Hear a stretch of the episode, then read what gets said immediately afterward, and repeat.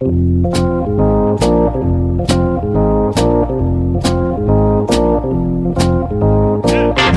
us a little bit about what you saw and, and, and being able to relay that message to Cora when you watched Kimbrel pitch and, and kind of help out so he wasn't uh, tipping his pitches.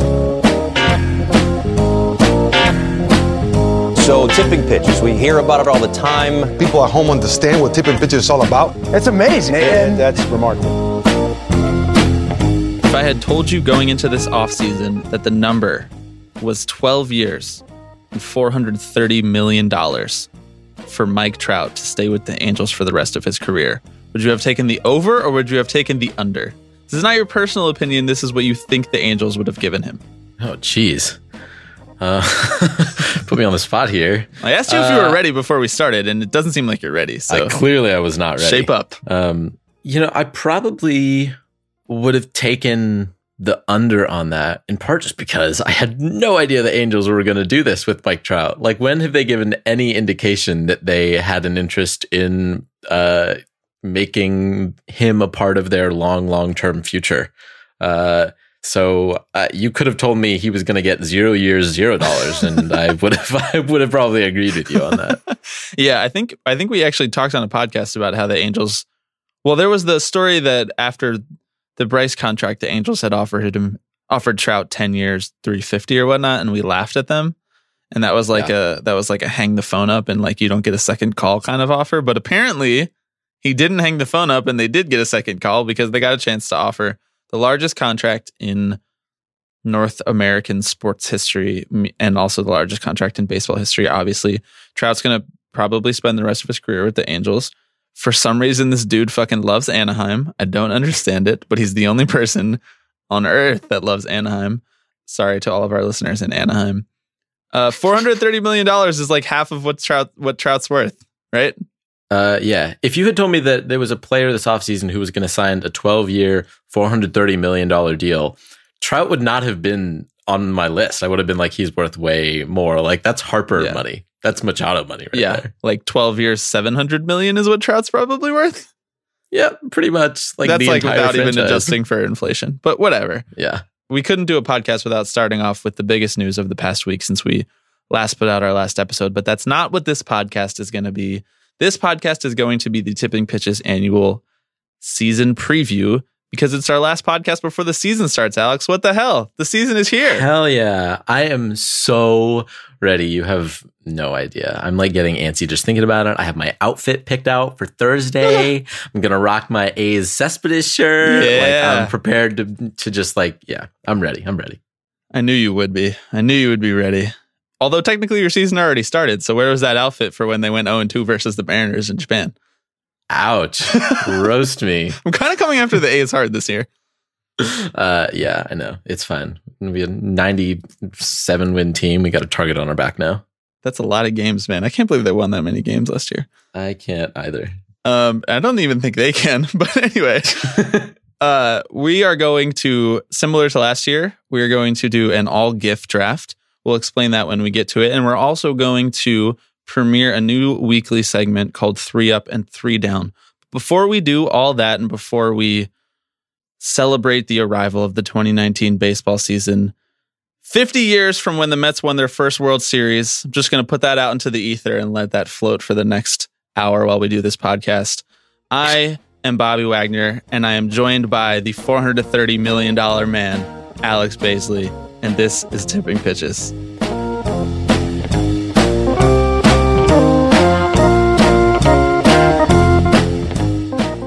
All right, so as I said, we're going to be debuting a new segment called Three Up, Three Down. Uh, and essentially, what it is, is I don't really know. We're going to figure it out on the way. But we were having a discussion before this podcast started about how we were going to message this new segment. But uh, essentially, what it is, is it's a power ranking of the nine most important things in our baseball world this week. So the people, the places, the ideas, the things that we care about in this specific week. And every week, we are going to update a web post on tippingpitches.atavist.com with our respective rankings. All nine will be laid out there, but we're only going to go through the three that are moving the most. So which, whichever ones are trending up, whichever ones are trending down, those are the ones we're going to talk about on the podcast. And if you want to see the rest, you can check out the website. Uh, this week, because it's the original, uh, because it's the uh, the first week that we're doing this, we're gonna run through all nine really quickly, and I don't want to waste any more time. So, Alex, are you ready?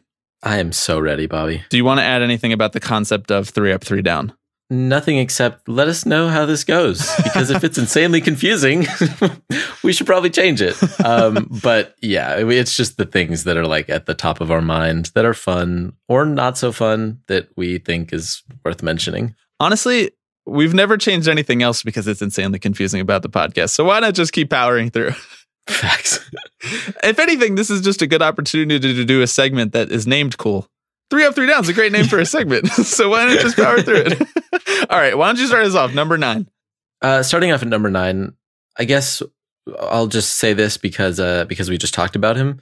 Uh, Mike Trout was on my mind this week, and my love for him just continues to rise every single day. And frankly, I was really glad that we just got like one whole day on Twitter dedicated to people talking about Mike Trout. Like it was the most glorious 24 hours ever because it still feels like we don't talk about uh, the best player to ever play the game enough. so, uh, so cheers to Mike Trout. Yeah, we probably don't talk about him enough, but you're right. A whole day dedicated to how much better he is than everyone else at everything. It's pretty good. Yeah. All right, my number nine stolen bases and the players who steal them. I've been thinking a lot about heading into this new season, the trends that I want to see go the other direction from what we've seen in the last like five years or so.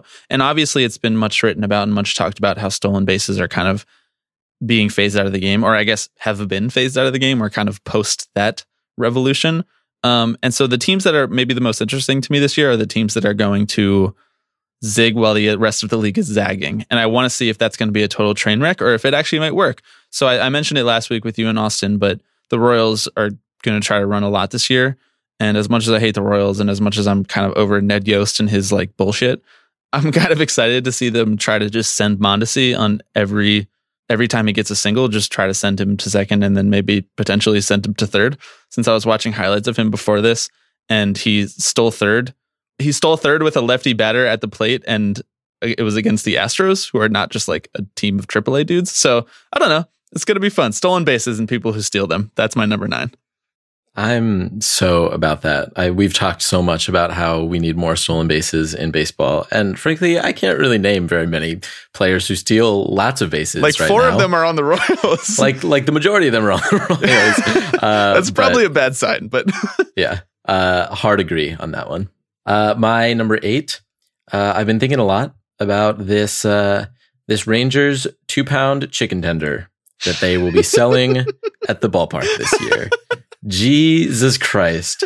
Teams just really want to up the ante, uh, like every single year on the novelty food items that they sell at the ballpark. And first of all, they're definitely going to kill someone. Like, whether it's trying to shove that thing down your throat and you choke, or it just slowly clogs your arteries. But I think my favorite thing about all these novelty food items is that you can never even find them at the park. Like they make for good uh, Twitter photos, and then I get to the park and I'm like, what was that thing that the Mets were advertising? I don't really remember. And even if I could remember, I don't really know how to find it because it's probably at like one specific stand on like the, the fourth level of the concourse. So I'm really just going to opt for a sausage because that's the easiest thing. But, uh, but thank you it's to like the Rangers Shake Shack at Citi Field where you like, you just Yeah. can't get it because you have to go to Dead Center and there's like a 45 minute line. You're like, why did they even Yeah, come here? I could have just Like, went to Shake Shack in Manhattan. yeah. Anyway. All right, my number eight. Reddit.com backslash r backslash MLB streams is Oh, hell yeah. honestly the hero of my life. It changed everything. You don't have to spend any money to watch any baseball games.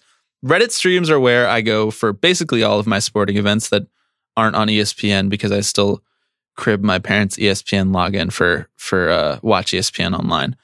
And in other sports, you know, sometimes in basketball, sometimes in football, it's hard to find a good stream on Reddit just because there are less games, I think. So like the leagues and the TV channels can police them a little bit better and sometimes those streams get shut down. But literally every single baseball game is just the the clear perfect MLB TV feed is on Reddit and I am just eternally thankful for those those warriors out there who are braver than the troops streaming to me my baseball in the middle of May on a Tuesday when I have nothing better to do. Seriously, uh, not the not the hero we need, but the the heroes we deserve. Honestly, I think I need It's and like if- deserve if we- them, honestly. I've put in a lot of time being a baseball fan. I think I deserve it. if we if we can't have universal healthcare, we should at least have universal baseball streams, like baby steps, right? Yes, that is self care. If we're being honest. yes. All right, number seven. Uh, this was on my mind this week. In fact, for maybe like an evening, it was. I, I was thinking about this, and then it passed because the the Reds had to go and burst our all of our collective bubbles. Um, but the Reds posted a picture of Joey Votto with the most glorious mustache you have Oh ever my seen god. Yeah. and it was beautiful and it seriously made my night it made my heart swell and then two hours later they posted a tweet uh, a picture of him with no mustache and frankly it was the the largest roller coaster of emotions that i have ever been on and uh, and it brought me to a real low point he looks like the type of baseball player who should have a mustache. Yeah. He should just have a mustache, no batting gloves, and he should choke up on every swing. so be evan gattis yeah. Except Evan Gattis has a huge beard. i know Evan Gattis looks like he's at fucking Alamo Drafthouse on a fucking Wednesday watching a Fellini film. Uh, okay, number seven. It goes in tandem with my number eight because I'm a professional. Uh, number seven is watching baseball at work. Uh, I Mhm. miss it. It's important to me, and I am lucky enough to have a job where watching baseball at work is part of my job, which is a cool thing. Um, I, I mean, I don't have anything else to say about it. Getting to watch a baseball game after my day at work has slowed down a little bit, and being able to clock those hours is, uh, it's important to me. And so that's been on my mind recently a lot because I started to do it during spring training, but then things got kind of busy. But now that the season itself is actually starting, I can justify it and I can throw the Mets on in the background and the A's on in the background. And of course, the Giants, my favorite baseball team ever this year, Naturally. on in the background. And even maybe a little bit of the Twins, which are, is your favorite baseball team this year. So hell yeah I'm doing that at work. I'm getting those hours. I'm watching those baseball games. Let's do it. I seriously cannot wait to just have baseball on in the background like 24 7. And I know that like the majority of this podcast is going to be like, it's baseball season, everyone. And we're really excited. But like, it's baseball season, everyone. And we're really excited. We're really excited. All right. My number six. Uh, we were just talking about how more baseball players should have mustaches. Mhm. Uh, I'm gonna keep this uh, this theme going, and uh, and I want to talk about Matt. Chapman's. I am a professional al- also. I want to talk about Matt Chapman's mustache. I don't know if I can talk about this. I have a lot of I have a lot of feelings about this, and I'm Matt being Chapman's mustache. Some thoughts. A thread. My column. I I I just I just don't know. I just don't know that it, that it works for him. Um, and I'm constantly confronted with pictures of it on basically a daily basis because I follow a lot of A's feeds on Twitter. And Wait, are you from Oakland? Uh, no, I'm not from Oakland actually. um, it just kind of it instead of looking like the the luscious like Joey Votto like thick mustache, it looks kind of like the the 16 year old who has just realized that he can grow a mustache and he's just like kind of trying it out to see how it works. Like it doesn't really make him look any older. It just makes him look like a little bit creepy. But my brother did suggest the nickname Matt Stashman, Ha. so uh, so I guess we have we have that to go off of. He looks like Josh Hutcherson in a disguise. I kind of Oh, like Matty. it. I mean, I respect the flex. I respect that he's just going for it. I mean, he has nothing to lose. He's just out here just being a kid, man. We all tried a mustache once. I didn't really. It's not. It's not. Mustaches are generally not a great look unless you're Joey Votto. Yeah, pretty much. He'll learn one day. We've all we've all gone through that stage. I'm going the other way. I support Matt Stashman, and shout out to All Toby right. for coming up with that name. Hell yeah. All right, number six for me. My good luck charm and superstition routine this year. So every year I, I've kind of stuck to the same good luck charms, same superstitions, and I've tried to carry that over from the 2015 season when the Mets obviously made the World Series and everything collapsed in front of our very eyes. But I've I've been thinking a lot recently, and I haven't come to a decision yet. But I felt like I've been thinking about it enough to make it to put it in the middle of my list somewhere, I've been thinking about what should be my routine this year. You know, this is my first full baseball season in a new city. I'm going to be watching in different ways. I'm going to be watching with different people. I'm going to be seeing different live games. You know, I'm going to be my my go to is going to be the Dodgers and maybe sometimes the Angels when when it's a weekend and I can stomach that trip all the way to Orange County, Mike Trout's favorite place in the world.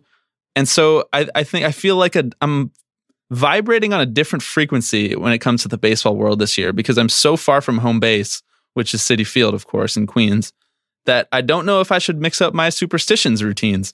You know, I don't know if I should rock a different Mets shirt for different days. I don't know if I should buy a new jersey. I probably will buy a new jersey. You know, I don't know if I should call my mom after every Mets win or every other Mets win. I just need to make decisions about my superstitions and my good luck charms this year. And I'm going to do that before Thursday and I will let the people know. So maybe that'll be one of my three up, three down next week. Yeah, please report back on what you settle on for your superstitions. Uh, and I love that superstitions are something that you can just like kind of settle on from year to year because you know it's like a it's like a religion. It's it's whatever you make of it. My no. superstitions a thread. um. All right, number five for me, going off the A's theme from my last pick.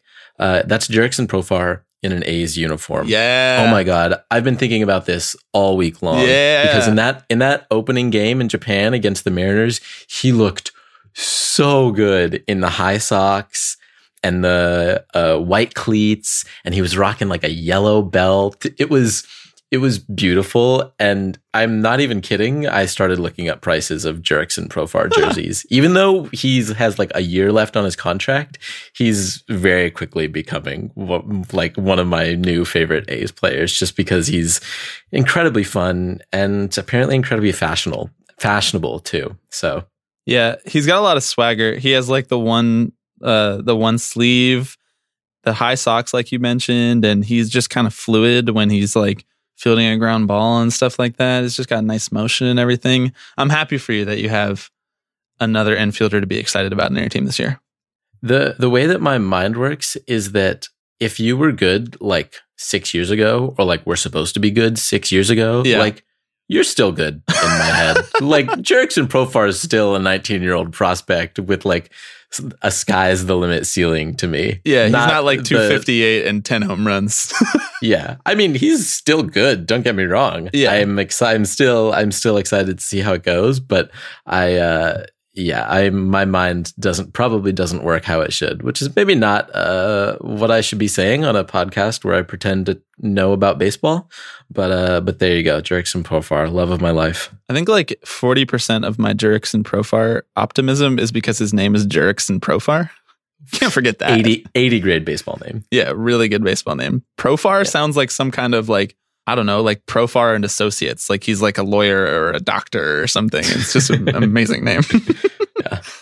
Okay, number five. I'm a I'm a loyal, dedicated follower of the Mets on Instagram. I, I like every single picture that they post that I see, and a few of those pictures recently have been of my my true love, the the prospect that was promised, Amed Rosario, looking very happy as he does as he has a good spring training and so my number five is Amed Rosario looking happy. That's very important to me in this this world where the baseball season is starting. Rosario has not had the first season and a half that many people expected him to when he was the top rated prospect heading into last year or heading into when he was called up at September of two years ago. But that's not to say that he hasn't had a lot, he hasn't shown a lot of positive signs. He's obviously really toolsy. He's really fast. He's really raw. He strikes out way too much but I'm hoping that this can potentially be a breakout season for him.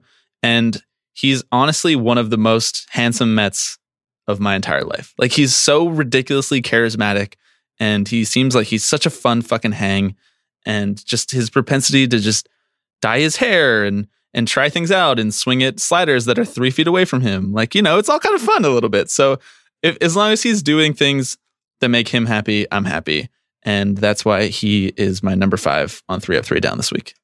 Yeah, I mean it's it's interesting because there's a bit of a uh, I guess vacuum, so to speak, in the hearts of Mets fans this year. Not to speak for all Mets fans, but um, I know that much to uh, our chagrin, Mets fans have a deep love for Jose Reyes, Yeah. and uh, and Mets fans also, well deserved, have a deep love for David Wright. And so, with both those kind of veteran players gone, uh, it's kind of an opportunity for like the the young guard to step up, and it and it opens up an opportunity for more and more people to shower Amed Rosario with love. And I'm excited to see uh, him and Robinson Cano on the same infield because that's just going to be a, a joy to watch. Yeah. Uh, a middle infield duo, uh, you know, a double play turn of Robinson Cano and Amed Rosario. Hopefully, Rosario can clean up the defense a little bit, make it a, a little, just get a little sharper, make fewer errors this year. Um, but that middle infield pairing is really exciting to me. It's really exciting to me for a lot of reasons, not the least of which is that I think a lot of the reason that Jose Reyes was embraced was not only because he was very fun at the time and he was young and he was part of that crop with David Wright, but, you know, the Mets have a lot of Hispanic fans, and having a middle infield pairing of Rosario and Cano is a really cool thing because those guys are both going to be faces of the franchise this year, for better or for worse, depending on how they play and depending on how this Cano Diaz trade works out. But I, I think that's important both in terms of like on field product, but also important in terms of representation to the Queens community. Big Ar- Amed Rosario stands over here. Yes, huge. Uh, You're up to number four num- now.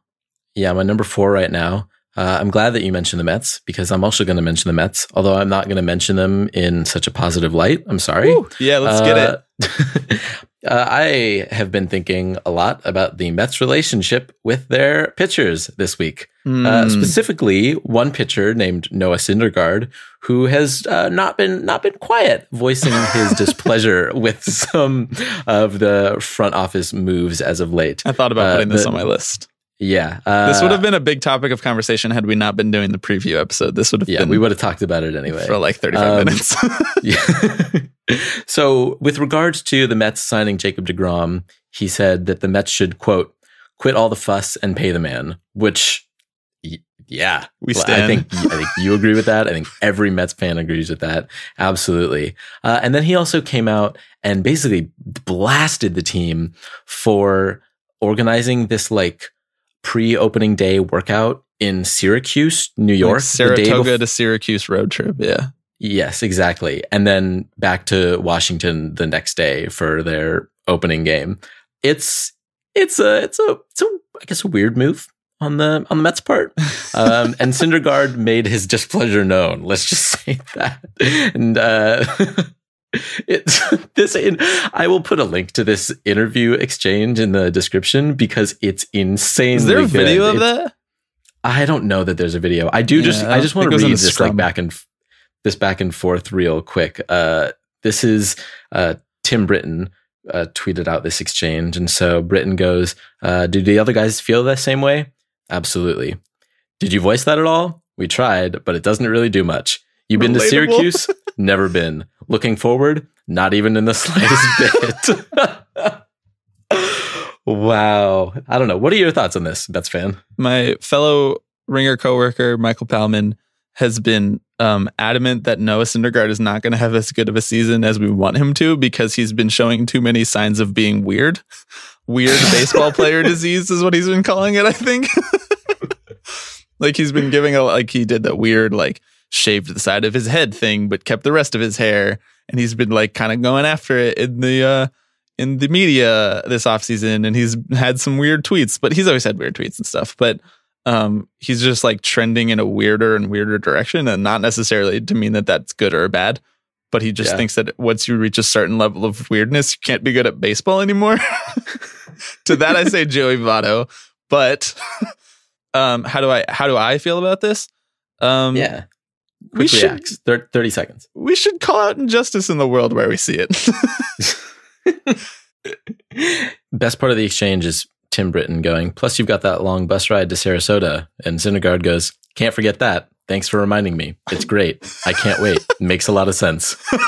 Passive aggressive king. wow okay let's move on before i combust Yeah. Number four. having an event that will get me out of my apartment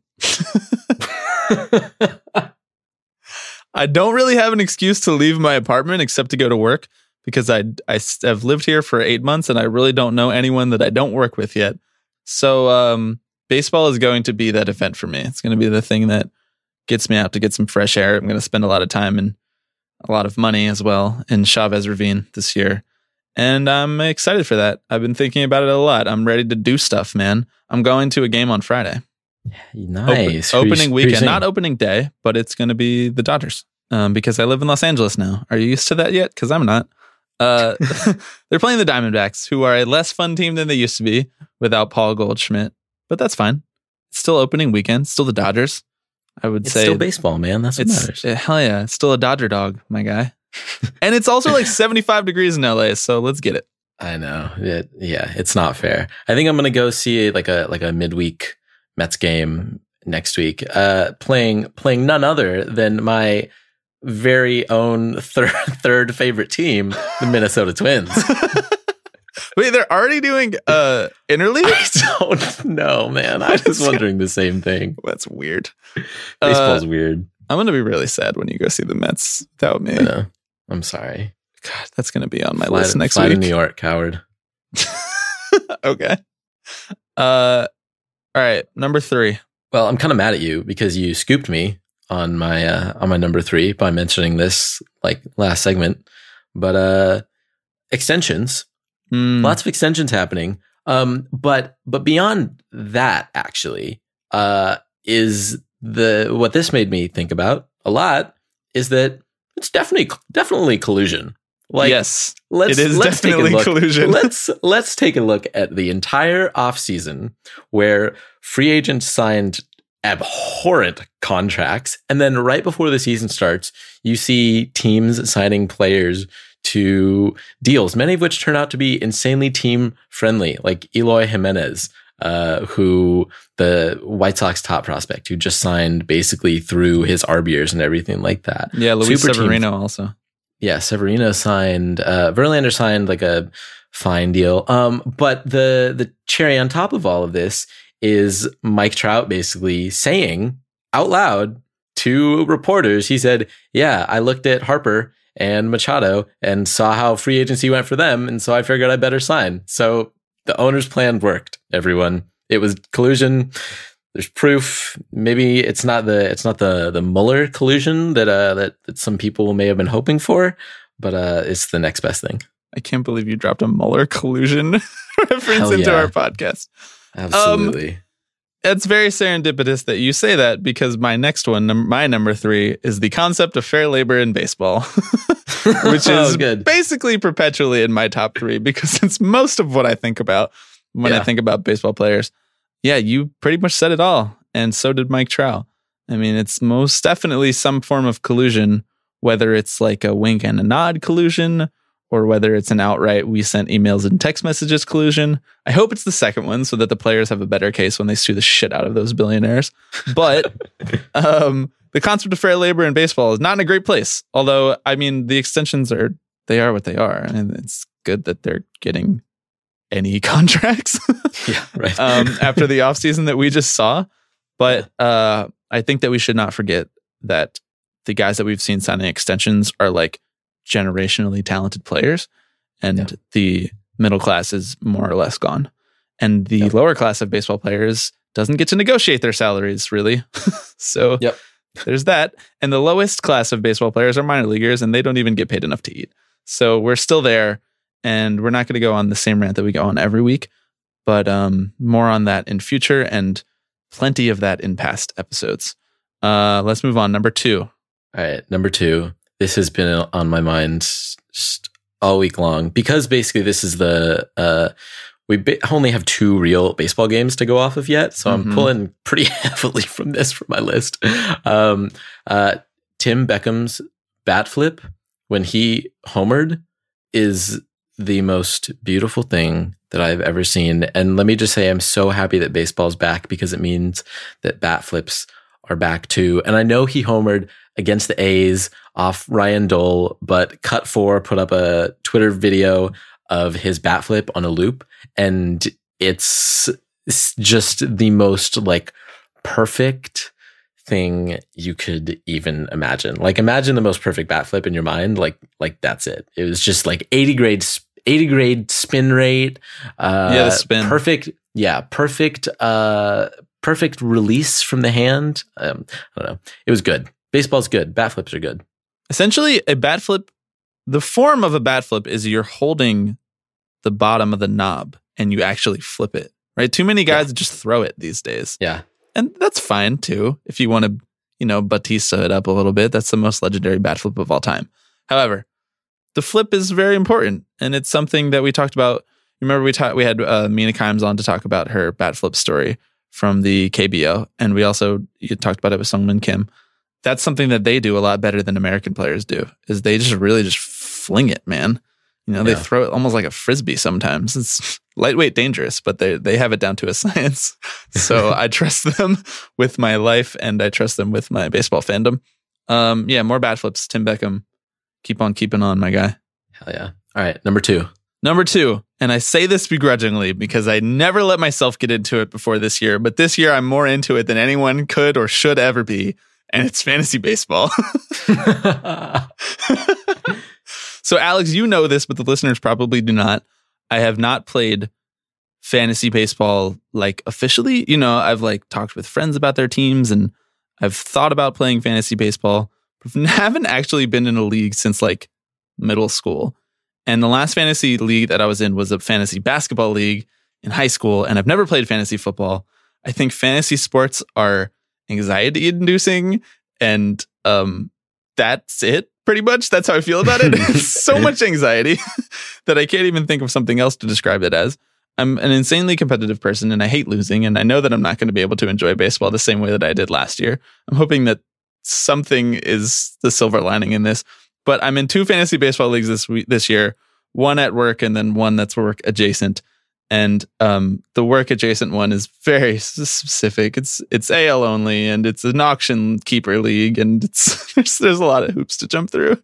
And you know that I've been stressing this week. The draft is next Sunday, so yeah. um, that's basically. I can't believe that's not number one, but I I didn't put it at number one because I want to think about the actual game as number one. So I, I didn't want to put something uh, that's fantasy baseball related number one. But here on my list, number two, I have fantasy baseball parentheses ugh. I am. I can't believe your parentheses ugh. Like I'm so excited for fantasy baseball this year. Like I have my four teams. I got a draft tomorrow. I've You're such a all my dork, though. I know, I know, but I love it. Listen, I'm ready to get my spreadsheets. I'm pulling from a sample size. I'm, I have a spreadsheet going to Excel. My Excel. I'm dusting off my the old uh, pivot table skills on Excel. Yeah. My my sample size for fantasy baseball is you for the last four years that I've known you, which is a long amount of time that we've known each other. Congrats to us being friends Yeah. this long. Is you for the last four years watching like a like like a Tigers Twins game in August and like someone singling up the middle and you being like, fuck, shit. and, me, and me just being like, you don't care about either of these teams, and neither of these teams are in playoff contention, and the Indians are 25 games up. Despite their owner not will, being willing to spend enough money to keep Francisco Lindor, and yet you're cursing because of a single up the middle in a meaningless game in August. And I'm like, Yeah. what's going on? And you're like, I had the pitcher on my fantasy team. And I'm like, is that what this is supposed to be? Is this the payoff? Yeah. Am I supposed to Well- accept this as the fun part? When you're I cursing so y- yes, that is the payoff. yes, you're right. You're right. The payoff is camaraderie, I guess.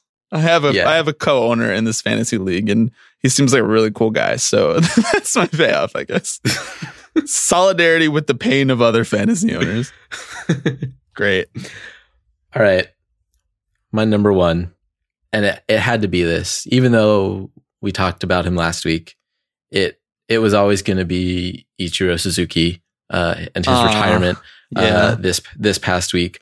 I I was like at work when this was happening, but I was like just sneaking looks at my phone uh, when I had a free moment, and it was it was a really heartwarming thing, especially that he was able to go out in Japan in front of like his home crowd um, when he was coming off the field and hugging each of his players, and then Yusei Kikuchi came over and hugged him, um, the the the new Mariners pitcher who came over from Japan and, and grew up watching Ichiro as his childhood hero for like for and it, wa- it was his first game that he was pitching in. It all just felt so like storybook, and I was crying, and Kikuchi was crying, and I'm sure other people were, and I was like, "This is too much for me." And so I am going to miss Ichiro immensely, but what a fucking way to go out, man! I I tip my cap to him just eternally. The craziest part to me about the Ichiro retirement is that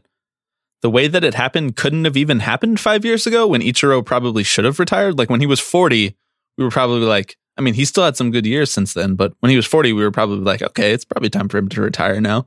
But the Japan series thing wasn't even a thing at that time. And Ichiro basically outlived and outlasted the concept of not playing baseball in Japan. so he got to retire in the country where it all started. And that's really, truly amazing. It was a really emotional moment. When he told Dee Gordon not to do the bow and they went for the hug, Mhm. I just, I need a moment. I needed a Yeah, moment. I know. Yeah. Um, shout out Ichiro. Shouts out Ichiro. All right, hit me with your number one, and then we're we're drafting some gifts. My number one is, and this is potentially maybe cheating a little bit because it's just kind of the idea that real baseball is starting, but it's it's deGrom versus Scherzer on opening Nice. day. Um, that is like that is the best pitching matchup that I could imagine in baseball. Period. NL, AL doesn't really matter, and it's happening on opening day with my favorite team against one of my favorite pitchers to watch, Max Scherzer. That's not on the Mets, you know, because all of I even loved watching Jason Vargas. You know, it's great because that's what being a fan is. So that's my number one. It's the thing I've been thinking about most. Um, that opening day pitching matchup because I remember uh, thinking back on rediscovering watching 100 games a year in 2015 because that was when I went to college and didn't have anything better to do. 2015 season was our first year, our first full baseball season in college. And I remember watching opening weekend that year. And I think it was, I think opening day was, it was one of Harvey deGrom or Syndergaard versus like Strasburg or something. And the Mets swept the Nats that season. And I don't know, I'm hoping there's some kind of synchronicity here. Uh, I might be reaching, just like all Mets fans are reaching, by being like, but that rotation though. But uh, that's that's kind of where I'm at. That, but that rotation though. So uh, I'm hoping to kick it off well. Um, deGrom versus Scherzer, and worst case scenario is that you know like Scherzer goes seven innings with like 14 Ks and the Mets lose. But in that case, it's like, damn, okay, well, tip your cap. Scherzer is incredible. Um, Yeah. and I'm excited for that this year. So much, so much baseball just just back. Thursday cannot come here soon enough. This is like Christmas in March for me, basically. Like this is it's going to be Christmas for the next like six months, basically. Just Mm. every day I get to wake up and there's baseball on. I could not ask for more. Yes, so we've uh, we've sufficiently proven ourselves to be complete and utter nerds who are devoted to baseball in a way that's borderline unhealthy. Um, and we're going to continue to do that after this quick break. We are going to do the second annual All GIF draft.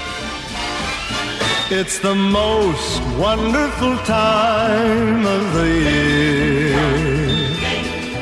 With the kids jingle belling and everyone telling you be of good cheer.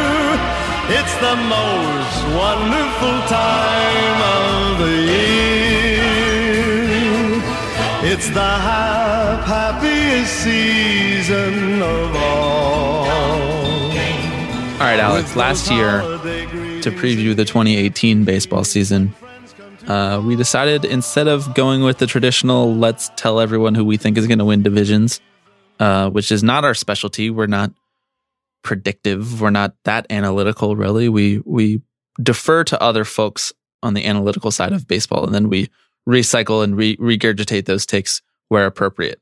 Um, but where we are experts, I think, is in just fucking loving baseball players. I think we it's safe to say that we are experts in that respect. So what we did last year was we did an all gift draft where we drafted players each we went back and forth and drafted the players we thought were going to produce the best gifts that's GIF the the online uh, moving image that repeats itself for those of you folks who don't know what a gif is it's not gift even though all of these players are gifts in our lives the all gift draft um, where we went through we, we took one player from each division and two wild card players on our gift teams, and then we summarize it all in a web page um, where you can go find on tippingpitches.atavist.com, or if you just search tipping pitches all gift draft, you can see last year's and you can share who you thought had the better season last year if you'd like. And we're going to do it again this year because it was a lot of fun and it's the best way we know how to preview the several different divisions of baseball that we just don't tend to talk about that much um, just because we spend too much time talking about labor and yelling about socialism. But um, I'll run through the categories real quickly of what makes for a great GIF. You know, we can go outside those those structures from time to time if we would like, but these are the general things that we decided last year were what makes a five tool or a seven tool in this case, I guess, GIF player. It's number one, bat flips because of what we talked about with Tim Beckham. Number two, antics on field or off field. So if you're like a weirdo in a good way, or like you know you're prone to a good quote or a good prank. Uh, big home runs, like my man Aaron Judge. Uh, big smile, like my man Frankie Lindor. The unnatural pitch movement category, which is a personal favorite of mine. I like when someone throws something that the batter has no idea what direction it's going in. Emphatic displays of emotion, because we don't get enough of those in baseball, and we hate how people are trying to stamp those out. And those are, can be positive, negative. Those can be jumping up and down, or those can be crying like Wilmer Flores. Um, and then number seven is just straight up web gems. We all know what that is. That's Andrelton Simmons' category. He's the king of it. And uh, all right, I don't think we need to put it off any longer. Alex, I had the first pick last year, and I took Bryce Harper because he's my he's my love. And uh, for that reason, you have the first pick this year, and uh, you were really excited about that. So I'm excited to see who you chose, Alex, with the first pick in the 2019 All Gift Draft. Who are you going to take? Honestly, it was only ever going to be one person. I of course. I'm sorry. I hope you weren't on pins and needles waiting for my pick because you knew who I was going to take. I took him last year for my first overall pick. Yes. It's the it's the one and only Yasiel Puig. Uh, now from the NL Central, so he's gonna he's gonna start filling up my my positions there. But Puig needs no explanation. I'm He's- sad. I wanted him. I know. I bet you did, but He just killed was- Bryce last year. He was the I- better pick. You you won. Yeah. So Puig, the love of my life. I'm so excited for you. That's a really good pick. Yeah. Um. Okay. I know. I was lamenting the idea. I, I was lamenting how thin the NL Central is, and you were saying that you disagreed with that take. But now you've already taken Puig, who I knew was going to be at the top of your NL Central. So now I'm curious to see what your thoughts were on the NL Central. But we'll save those for later. Funnily enough, I am also going to stay in the NL Central, and I'm going to go with the beautiful, the full of flair, the eye black, the everything, the tagger, everything. Javier Baez. Nice. Javier Baez is just he's everything, man. He's everything that we ask for in baseball all the time. He plays with so much flair and he has so much fun and he for better or for worse sometimes ignores the analytics and does what he thinks is best suited to him as a person, as a personality. And he just plays with so much heart and you can tell how much the Cubs love him. You can tell how much Cubs fans love him. I just he's like everything that we need in a baseball player. He's everything that Phil Mushnick freaks out about in a baseball player, him and Yasiel Puig. So we're really going anti Phil Mushnick with these first two picks. And that's that's what I want our brand to be, anti Phil Mushnick. So Yeah. uh yeah, bias. Give it to me. I love it. Good pick. I, I had him on my team last year, and it it I was well rewarded for that. I thought So, about while I was while I was looking at the teams from last year, I thought about how we probably are just gonna like trade a lot of guys yeah, pretty much from team to team last year, where it's like you picked him last year and I was like, fuck, that was a good pick. And now Yeah. this year I'm just gonna pick up where you left off. Yeah. All right. Well, with uh, pick number two, I'm going to go with uh, the guy that you took, you stole from right out under me last year. And I'm really happy that you didn't take him with your first overall pick. And that's Francisco Lindor. Yeah, good. I I yeah, I didn't want to hog him. uh, he's going to be, he's from the AL Central, obviously, uh, which is an interesting division. I'm curious to kind of see where we go from here. Yeah. uh, because there are some division. sleeper picks, but it's a it's a tough division. But uh, but yeah, Francisco Lindor, let's do it. You and Puig together just m- make me want to get up in the morning. Oh God, I love him so much. I'm sad just thinking about how I didn't take him first overall. Man, I'm having regrets. Um, no. Okay, All right, pick Uh, number two. pick number two. I'm gonna take Bryce. Wow. Screw it. Okay. he's in a new he's in a new uniform. He's trying as hard as he possibly can. He's the try hardiest try hard I've ever seen, which means, you know, he might enter. I don't know if he's going to do the home run derby or anything like that, but he's going to be in the headlines all year and he is going to want to make a good impression on Philadelphians. So he's going to try to endear himself to that home crowd. So basically, you can count on 81 games where he's just being an absolute fool. And you know he's going to come with the fashion. You know he's going to come with the big home runs. You know he might even bat flip angrily or happily. And I love Bryce. I've always had a soft spot in my heart for him. And even though he's a Philly, and even though he's probably going to continue to kill the Mets this year, uh, I got to be true to myself and take the players that I love over all rivalries. I respect that, especially in a really deep NL East. Uh, but if there's anyone who's going to go this high in the draft, it's got to be Bryce Harper. The NL East is absurdly deep. I have like 10 names here. I know it's insane. I don't have enough wild cards for this. Uh, all right, uh, my third pick, the uh, the fifth overall pick, is. I have to go back to the. I have to go back to the war room and deliberate. Jesus, I know who I know who it's going to be. okay. uh, especially because the, the the AL East is similarly interesting. So I'm going to take my first pick from there okay. and go with the I'm one nervous. and only and go with the one and only Mookie Betts. no, no, no, no. Yeah, yeah. No. Yep. No. God, I thought about taking him first because I didn't want you to take him. I'm pissed. Ah, Yeah.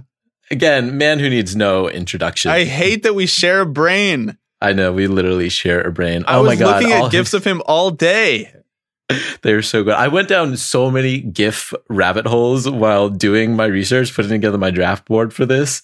It's incredible. Y'all should just peruse the MLB.com GIF archive. I know we've plugged it before, but it's so good. But just getting to watch Mookie shimmy on second base like over and over and over again is all I need in my life. I'm sitting here with my fucking arms crossed angrily. I'm I'm so mad. No one took him last year, so I thought I could I sneak him in there a couple I rounds know. from now. No, He's so ridiculously handsome. He has the big gold chain that's always falling out of his shirt whenever he hits a laser home run. He's a great defender. He, oh God, he's so good. I'm so upset. All right. Well, I'll, I'll give you a few, few seconds to uh to regroup, figure out uh, where you want to go from here. But uh, but you are now on the clock for your third pick. Now I want to take six. something. Now I want to take something where it feels like I'm stabbing you in the back, but I don't even know how to do that. I'm, I'm, I'm like thinking about game theory now. I'm getting too deep into this. This is a fucking fake draft that we made up. Um. Okay. I'm taking Manny. Oh, Yeah. yeah, yeah, that was good. The NL West is actually kind of thin. You know, the Padres are really interesting, and obviously Manny going there gives it a little more depth than it had last year. But I remember lamenting how difficult it was to land on someone last year. I ended up picking Clayton Kershaw, which I didn't feel bad about because of the curveball and everything, and because he's a weirdo in the dugout too. He suffers from weird baseball player disease. But you know, with his injuries this year, him heading in the wrong direction, I kind of think the Dodgers had a shitty offseason, so I don't want to reward them this early in the draft because this is obviously a reward to get picked in the all gift draft. Uh, Naturally. I wanted to go in a different direction, and and what better option than Manny Machado in his beautifully orange tinted sunglasses that he'll be wearing in the most beautiful city in America all year. He's going to be smooth as hell. The fans are going to love him. I'm going to love him. I'm going to go down there and see him as much as possible. So maybe I'll get to see a GIF in real life, the old fashioned way. You know? Yeah, right. You're gonna get to root him on in person. You're gonna maybe try and go up to him like during batting practice before a Got game. you on my all like, gift squad, be bro. like, got you on my all gift squad, and he's gonna be like, security, get this kid away from me. Uh, yeah, Manny. All right, seventh overall pick. Kind of surprised this guy fell this far, so I'm just gonna swoop in and grab him. I'm curious how uh what your other NL Central pick's gonna be, but Hmm. uh, but I'm gonna pick uh I'm gonna pick Joey Nice. Joey Votto. I got to do it. Yeah, I had him on the squad last year.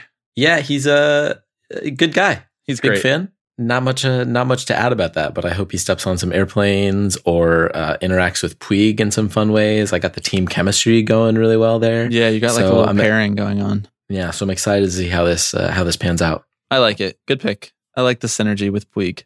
I like that they're going to make each other weirder in different ways. Yeah. You know, like they're both weirdos, but they don't share a lot of characteristics. So I'm curious as to see who rubs off on who more. I'm kind of hoping that Puig rubs off on Votto more. If he starts like sticking his tongue out and doing weird stuff, I'm all about it. Yes, please. sure. This is the uh the uh the sexual podcast of the year. We're talking about mustaches. We're talking about tongues out and shit. okay. I realize that I've taken three in the NL, which is strange because I've been focusing so much on the AL with my AL only keeper league in the last two weeks. Um, so I'm going to head over to the AL and I'm going to go to the AL West Oh. and I'm going to take Matt Chapman. I Because kinda the thought you might do defensive- Yeah, because of the defensive highlights. You know, I had to do it to you. Um, Yeah, I mean, you didn't. You didn't, but I get it. You you took Lindor. What do you want me to say? Uh, Matt Chapman, mustache, no mustache, whatever. I don't really care what he's wearing. I don't care what uniform it is. I don't care where, what country it is, what stadium, anywhere.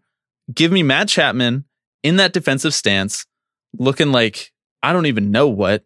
It's uh it's uh it's what my little league coach called pooping in the woods. It's the pooping in the woods stance. Essentially, get yeah, your, but get your butt down low. but it's pooping in the woods plus like he has this crazy like wingspan that he gets into like he he stands with his arms like wide so he can cover more area and he just has the reaction time to get his glove where it needs to go i don't know i just find it fascinating to watch him play defense and he obviously has had some of the most historically great defensive seasons this early in his career and i mean i don't see a reason why that's going to be any different this year um, so I want him to kind of bolster up the the defensive part of my all gift team. I mean, Manny Machado is going to be great as well. I, I have two great defensive third basemen, but Machado's not 100 percent in there for his defense. And you know, neither is Chapman. He's a he's a good hitter too. He's handsome. He can throw a good Josh Hutcherson smile in there from time to time, but primarily because of his defense and primarily because he's on the A's and I needed to steal him from you. Yeah, it, it hurts, but I respect it. Um, all right, I'm gonna go with a uh, with someone who uh, has just really started to uh, broach our collective consciousness as baseball fans, and uh, I really maybe he's a bit of a wild Uh, card. What You're gonna do it. I know you're gonna do it. I probably I probably will do it. ah, Uh, this is I'm gonna go back to the AL East. yeah, well. you are. Damn it! Yep, and I'm gonna go over to stolen the from the AL East twice from me. Toronto Blue Jays. I'm gonna take the one and only Vladimir Guerrero Jr. No. Hell yeah! Now I have no one Hell else from the yeah. AL East. God, you really sunned me. I know, I know. Yeah, I'm sorry. There are going to be so many gifts of Vlad Jr. when the uh, Blue Jays stop manipulating his service time and call him up uh, in May.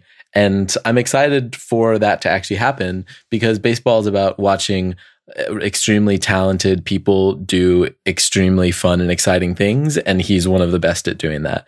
So if the Blue Jays could get their act together and just fucking call him up already, that'd be really great because there are some glorious gifts in the waiting. Go off. We stand. Um, damn it. Yeah, sorry. I'm really upset with myself. Bad strategy on my part. Should have thought more about that. I'm sitting pretty over here, man. I'm I'm liking the way my squad's looking so far. I mean, there's no way, there's no wrong answer to any of this, so we all look Uh, good. except except all of your picks. I don't know. I think I think I think uh, I think think my team's looking really good so far. Dissing Matt Chapman to own me. Sure. okay. Um. Yeah, you took like five of the guys that I had bolded on my list already, which yeah, I'm sorry. I mean, I'm not really, but it's a bad Yeah. beat. I'm with you. All right. Things are going uh, not well for me. I need to make up some number- value in the back half.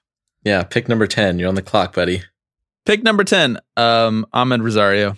I'm going to get my Ooh. guy. I'm going to lock him up because of all the reasons that I talked about earlier. I think it's going to be, uh, I hope it's going to be a breakout year for him, but also he's very high on my list of things that I care about this year his happiness. And his happiness will produce gifts because, you know, it'll be handshakes in the dugout. It'll be uh, first to third on a single. It'll be good defensive highlights. It'll be just like his ridiculous tools, just going out of the zone to hit a pitch the opposite way.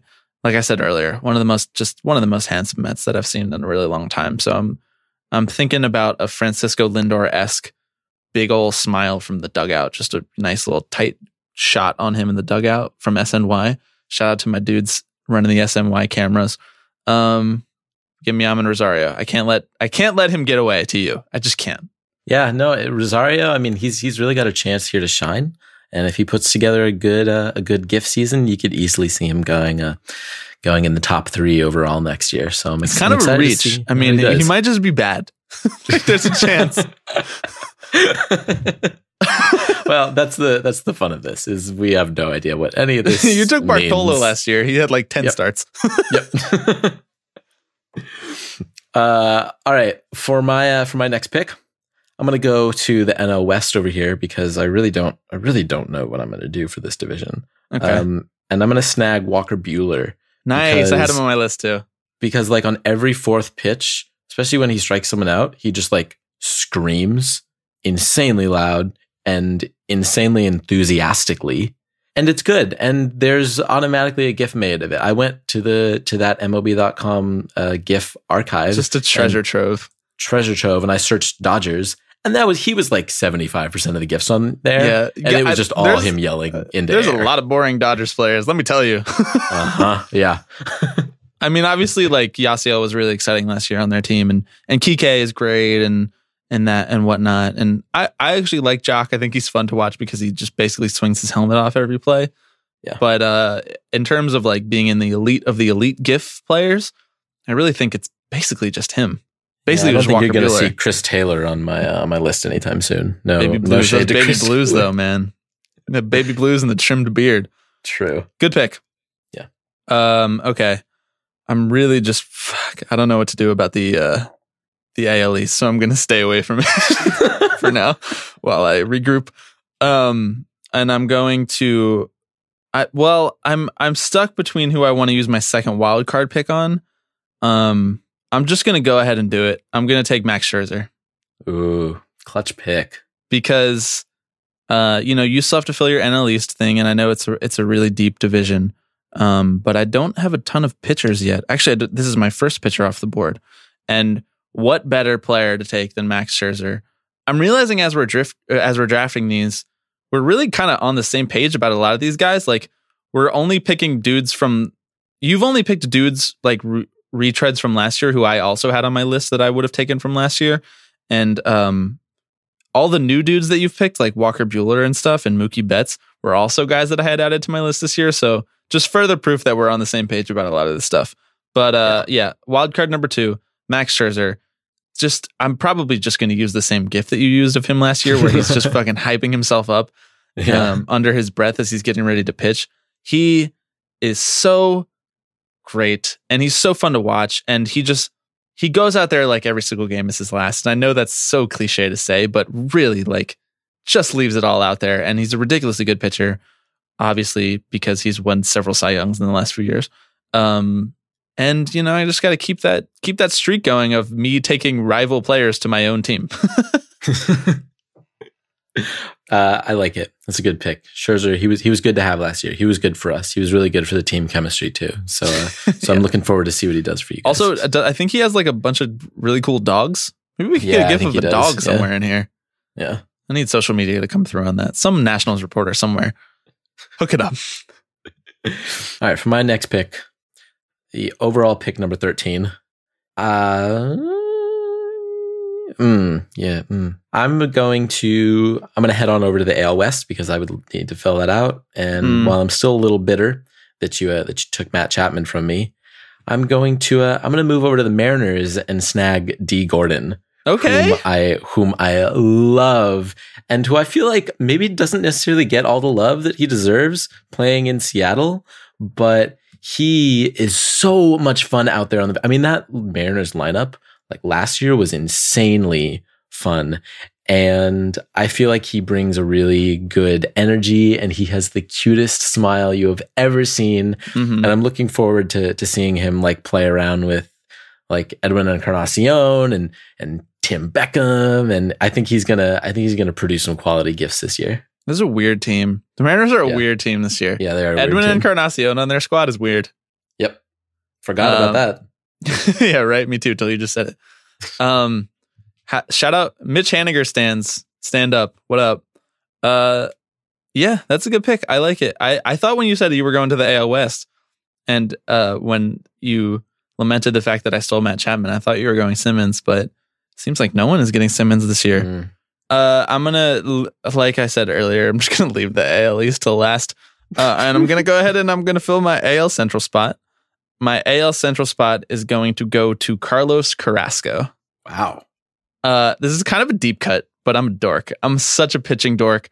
I'm such a pitching ninja stan. Carlos Carrasco, his slider is like, it's completely unfair. I, I, I could watch highlights of it all day, and I only have one other pitcher on my squad. Um, and so I wanted to balance it out a little bit. It's just ridiculous what he can do and his K per nine. And I know he's had a lot of issues with walks and whatnot, and he's been hurt a little bit and all of that sort of stuff. But I I love that Indians pitching staff, and I love watching him on the Indians pitching staff the most because his stuff is just absolutely ridiculous. I realize this is probably not a crowd pleaser pick, but just just the idea of the gifts of him throwing a slider that just ends up in the dirt and four feet away from the batter, and they're just like looking at their hands like I don't know what I'm supposed to do with that. That's a really satisfying idea to me. So Carlos Carrasco. I, I I respect that pick. I like that. It's a that is a deep cut, but I'm sure you're That's gonna, a baseball stand pick right there. That's what it is. That's a Yeah. pitch tunneling king pick right there. You sure you don't want Trevor Bauer on your squad? God, stop. All right, we're down to our final picks, Alex. You have left the NL East, the deepest division, which was smart, and I left the AL East, which is not a deep division, which was dumb.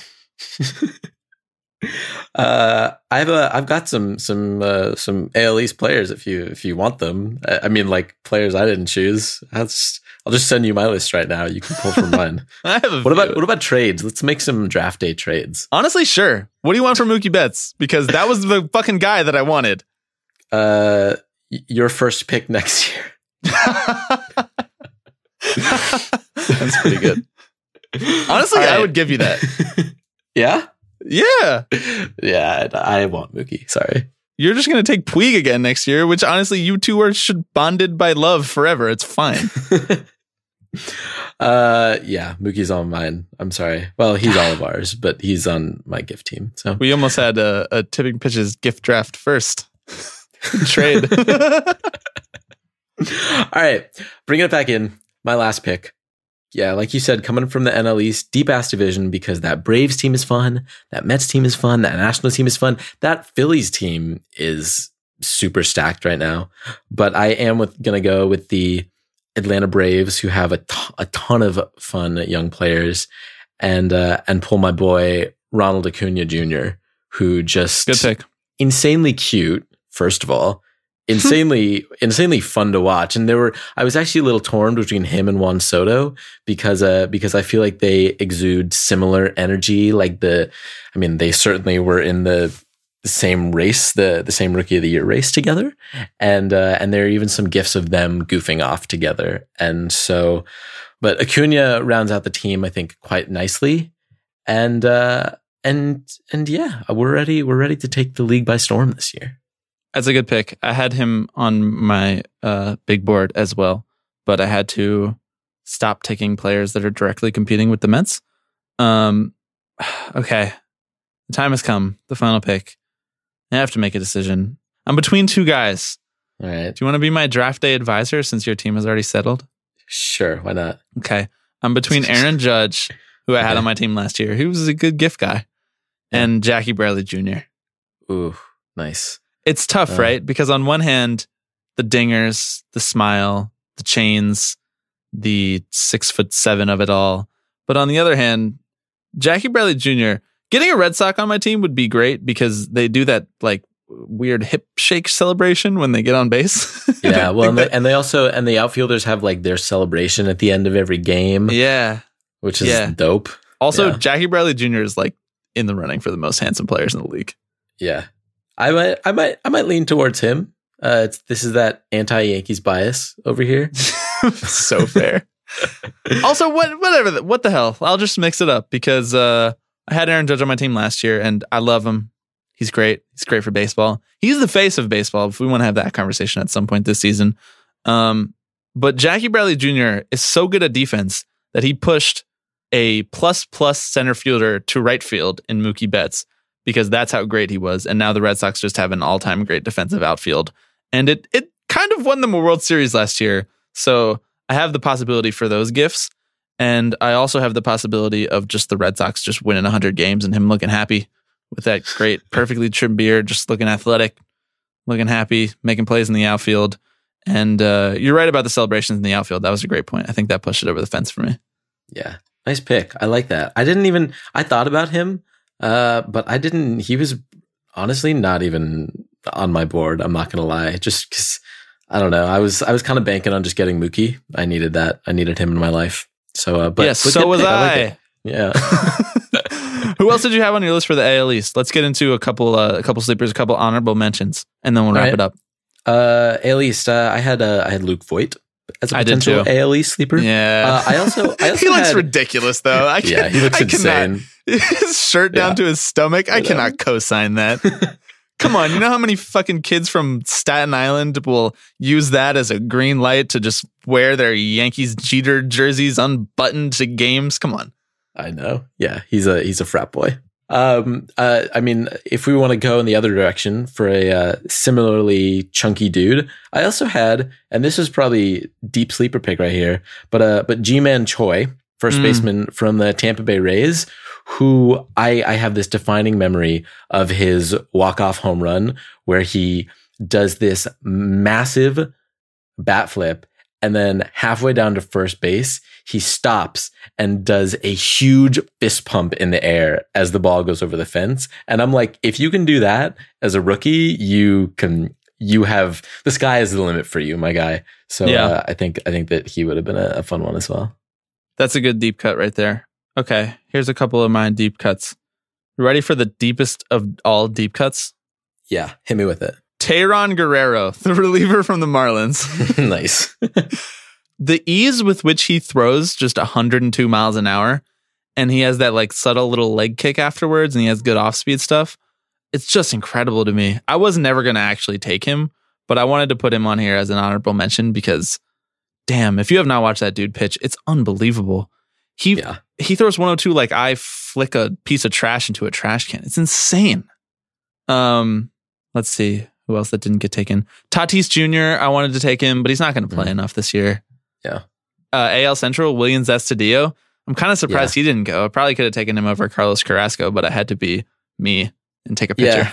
Yeah, I had him on my list too, and and he's fun to watch. I mean, I'm I'm actually, if we want to get serious for for a hot sec, I'm very I'm very conflicted uh, about not Willians Astudillo in particular, but but where from where all the all the love comes for him Yeah. because part of, part of it feels real in that it's a person who plays baseball unlike anyone else, right? He has this just very unique skill set and he doesn't look like he belongs on a baseball field. Um, but that's the other half of it is that like part of it, it's, it's sometimes like you can't really tell if we're laughing with you or if we're laughing at you. Like when he like goes to field the ball and like face plants and we're all like, there's a gif. It's like, ah, I, they, I feel, I feel a little weird about this. However, yeah he's he's insanely fun to watch regardless because he never strikes out and never walks. So from a baseball perspective, also great guy. the no look pickoff was insane Oh my god, yes. unbelievable that might that would be enough to make a, a, a gift squad if Yeah. there were three teams that would be enough to put him on a third team Yeah. um okay let's see For, also from the al central i had mondesi but he doesn't do enough else besides steal bases but he's really fun Yeah, the the Royals were. I, I was looking through the Royals, and you know who would have been a great pick, but he's out for the year. Is Salvador Perez? Insane. He had so many good gifts. I was looking through the, Really? the like Royals archive. Yeah, yeah in- like more than anyone else, just because he gets so hyped up and he gets so I don't know. He's always got this huge smile on his face. So uh, I'm, you know, maybe maybe he'll be back on the board next year. um he's a lot of fun. You know i have my thing against the royals but i don't really have very much against him. Um your boy Laureano, he would have been a good pick for the Yeah. defense but I, I ended up going jackie bradley jr anyway. Obviously Ohtani um you lose out on the pitching aspect of him this year but he's incredible. He's so fast so talented he has so much power and he also he's got the smile tool. Yeah. uh that's pretty much it Yeah, I mean, uh, you mentioned Kike earlier. Um, my uh, my deep cut pick actually for the NL Central was Yadier Molina. He was the one who like Oh God. my my fallback pick. Oh, don't oh God, Yadier Molina. Give me a break. Give me a break. yeah, we get it. Okay, we get it. You're on the Cardinals. Cool. You're Yadier Molina. You're the best defensive catcher ever. Fine. Whatever. I love that this this very structured like segment just evolved into us like talking about players we're excited to watch for this upcoming That's the year. Like point, honestly, you know? I know this feels like OG tipping pitches. So I'm glad we I'm glad we brought it back to, to Yeah. some to something that we we knew and loved. And frankly, we're just both really excited for the baseball season. What Yes, better way are. to talk about it than talk about our favorite players? All right, capping off the all gift draft. Um, good squads. Let me read through them real quick one more time, and then um, we're gonna do an honorary Hall of Fame uh, induction for the gift teams.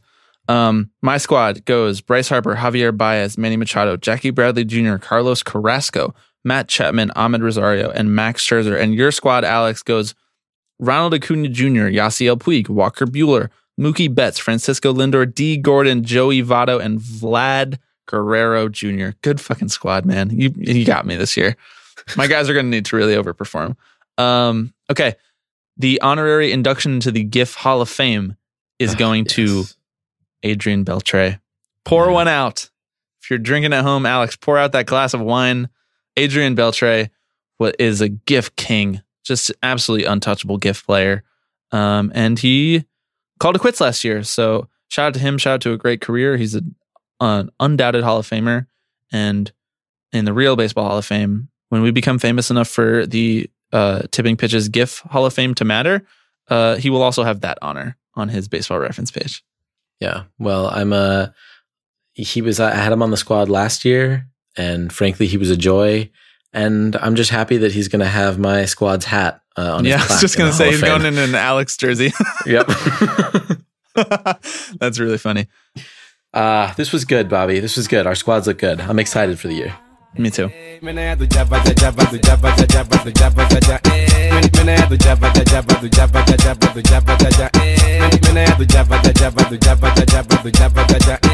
All right, Alex, as you said, we are so incredibly excited for this baseball season to start. We hope that you're just as excited as us, and we hope you enjoyed the tipping pitches is tipping pitches preview you could ever get. we went off the rails several times, and this was total bullshit, but you know, sometimes that's what baseball is. Before we get out of here, I do want to quickly plug uh, Alex and I were lucky enough to curate a podcast collection on Radio Public. I know we've talked a lot about Radio Public, but we think what they're doing is really cool. Uh, they pay independent podcasters for listens and stuff, which is why we always send you over to Radio Public. I think it's a great app. I use it every day.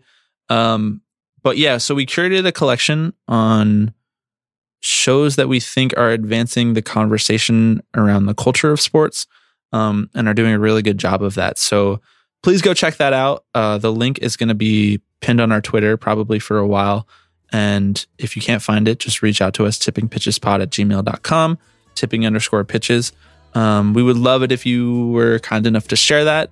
And honestly, just check those other podcasts out. And if you have suggestions to add to our collection, um, we won't be able to get it into the uh, the actual official webpage or anything, but we would love to hear more about the podcasts that you think fit into that collection because we're, at least I, I'll speak for myself, am always looking for new podcasts like that to advance the conversation.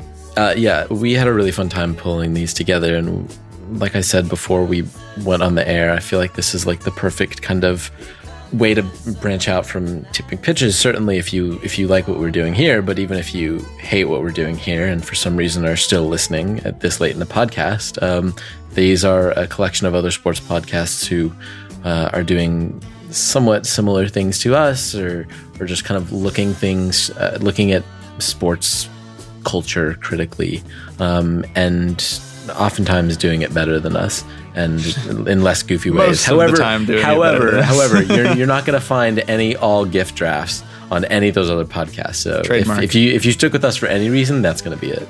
Okay. Uh, baseball season is here. We hope you stick with us throughout it. Uh, we're going to be continuing to try to do some fun stuff. Uh, I think that does it for this marathon. Thank you all for listening so very much. We will see you next week with baseball.